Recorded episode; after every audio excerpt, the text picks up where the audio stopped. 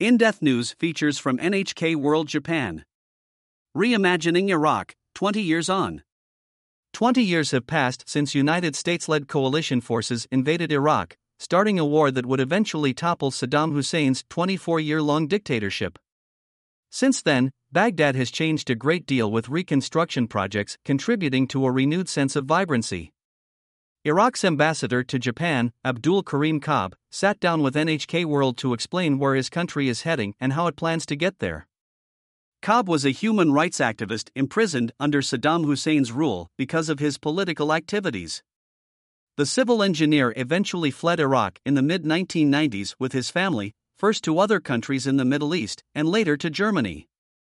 While he was working in Britain in 2009, the Iraqi parliament appointed him the country's ambassador to Finland. That was the first of a string of top diplomatic postings around the world. Since 2021, he has been the ambassador to Japan.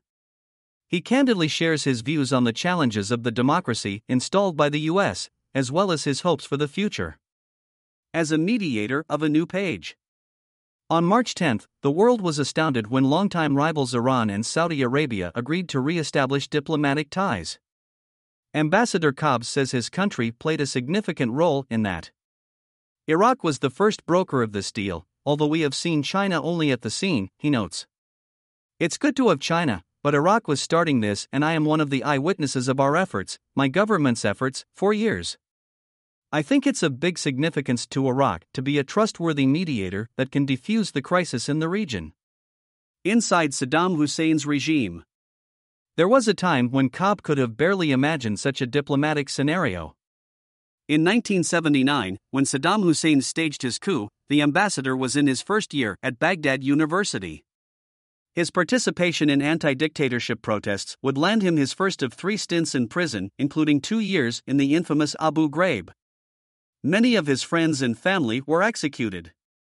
The human rights activist became a political prisoner. At that time, we didn't have political parties, no political parties. Nor any freedom, any kind of freedom, freedom of speech, freedom of political affiliation, freedom of movement. There was no freedom of travel, and Iraqis could not read and write or watch anything that had not been approved by the regime but I was lucky not to be executed in 1979 or later. I always consider my life after 1979 as an extra time given to me by God. I think my duty, and according to my religion, and in accordance with my personality, was to do something to change the regime and to have better and just system of governance for my country.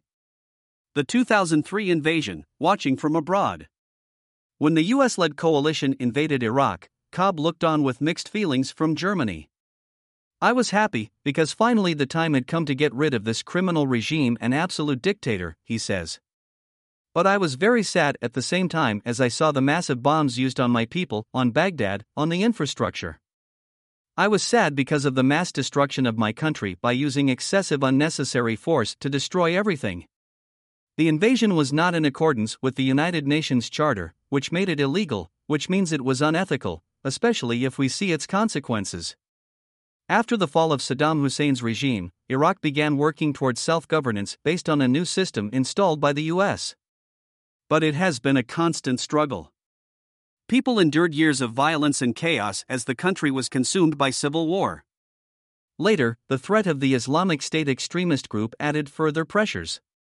According to the NGO Iraq Body Count, more than 200,000 civilians were killed in hostilities over two decades. Although security has improved, in 2019, dissatisfaction over prolonged high unemployment and inadequate public services led to an unprecedented string of protests.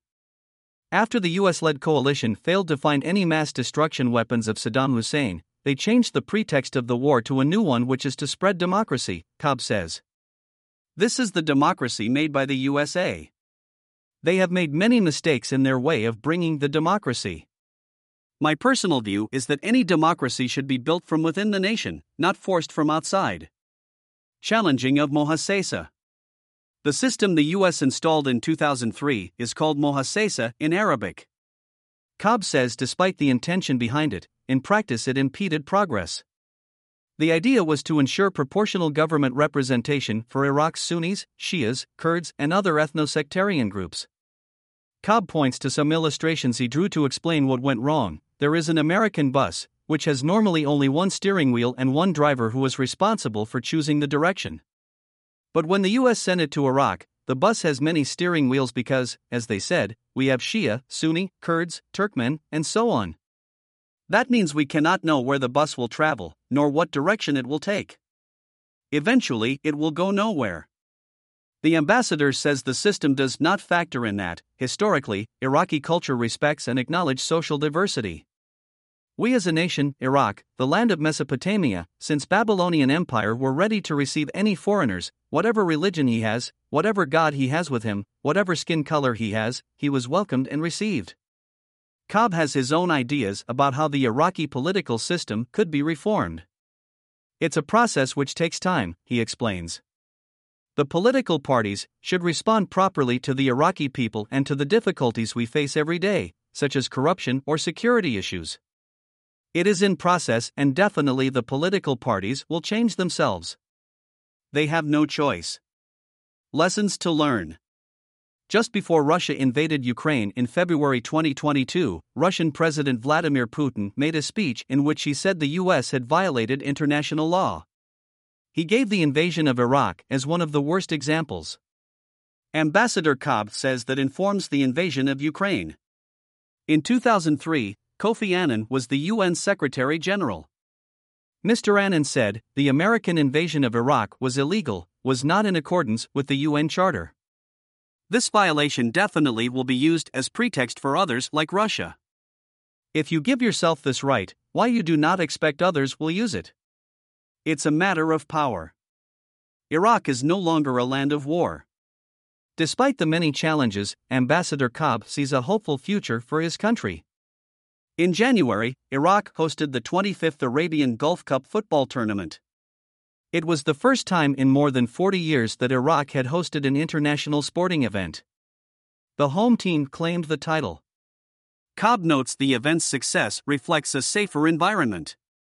For the two weeks of this tournament, there was no incident, no security issue. That's a very, very good sign that Iraq is really secure. We hope that will open a new page, a better reputation for Iraq, and maybe give a push for economic development. It shows Iraq as a very peaceful and life loving community where people just want to live peacefully and enjoy their life. Kaab shares a message that Iraq is no longer a land of war during official meetings and seminars, including school visits around Japan. He remains realistic about the ongoing challenges and hurdles, but at the same time, is optimistic that Iraq will rebound. He and his fellow Iraqis have the power to rebuild their country from within, one step at a time. Yoshioka Takuma. NHK World. Newsroom Tokyo Anchor. Hizum Kaiori. NHK World. Producer.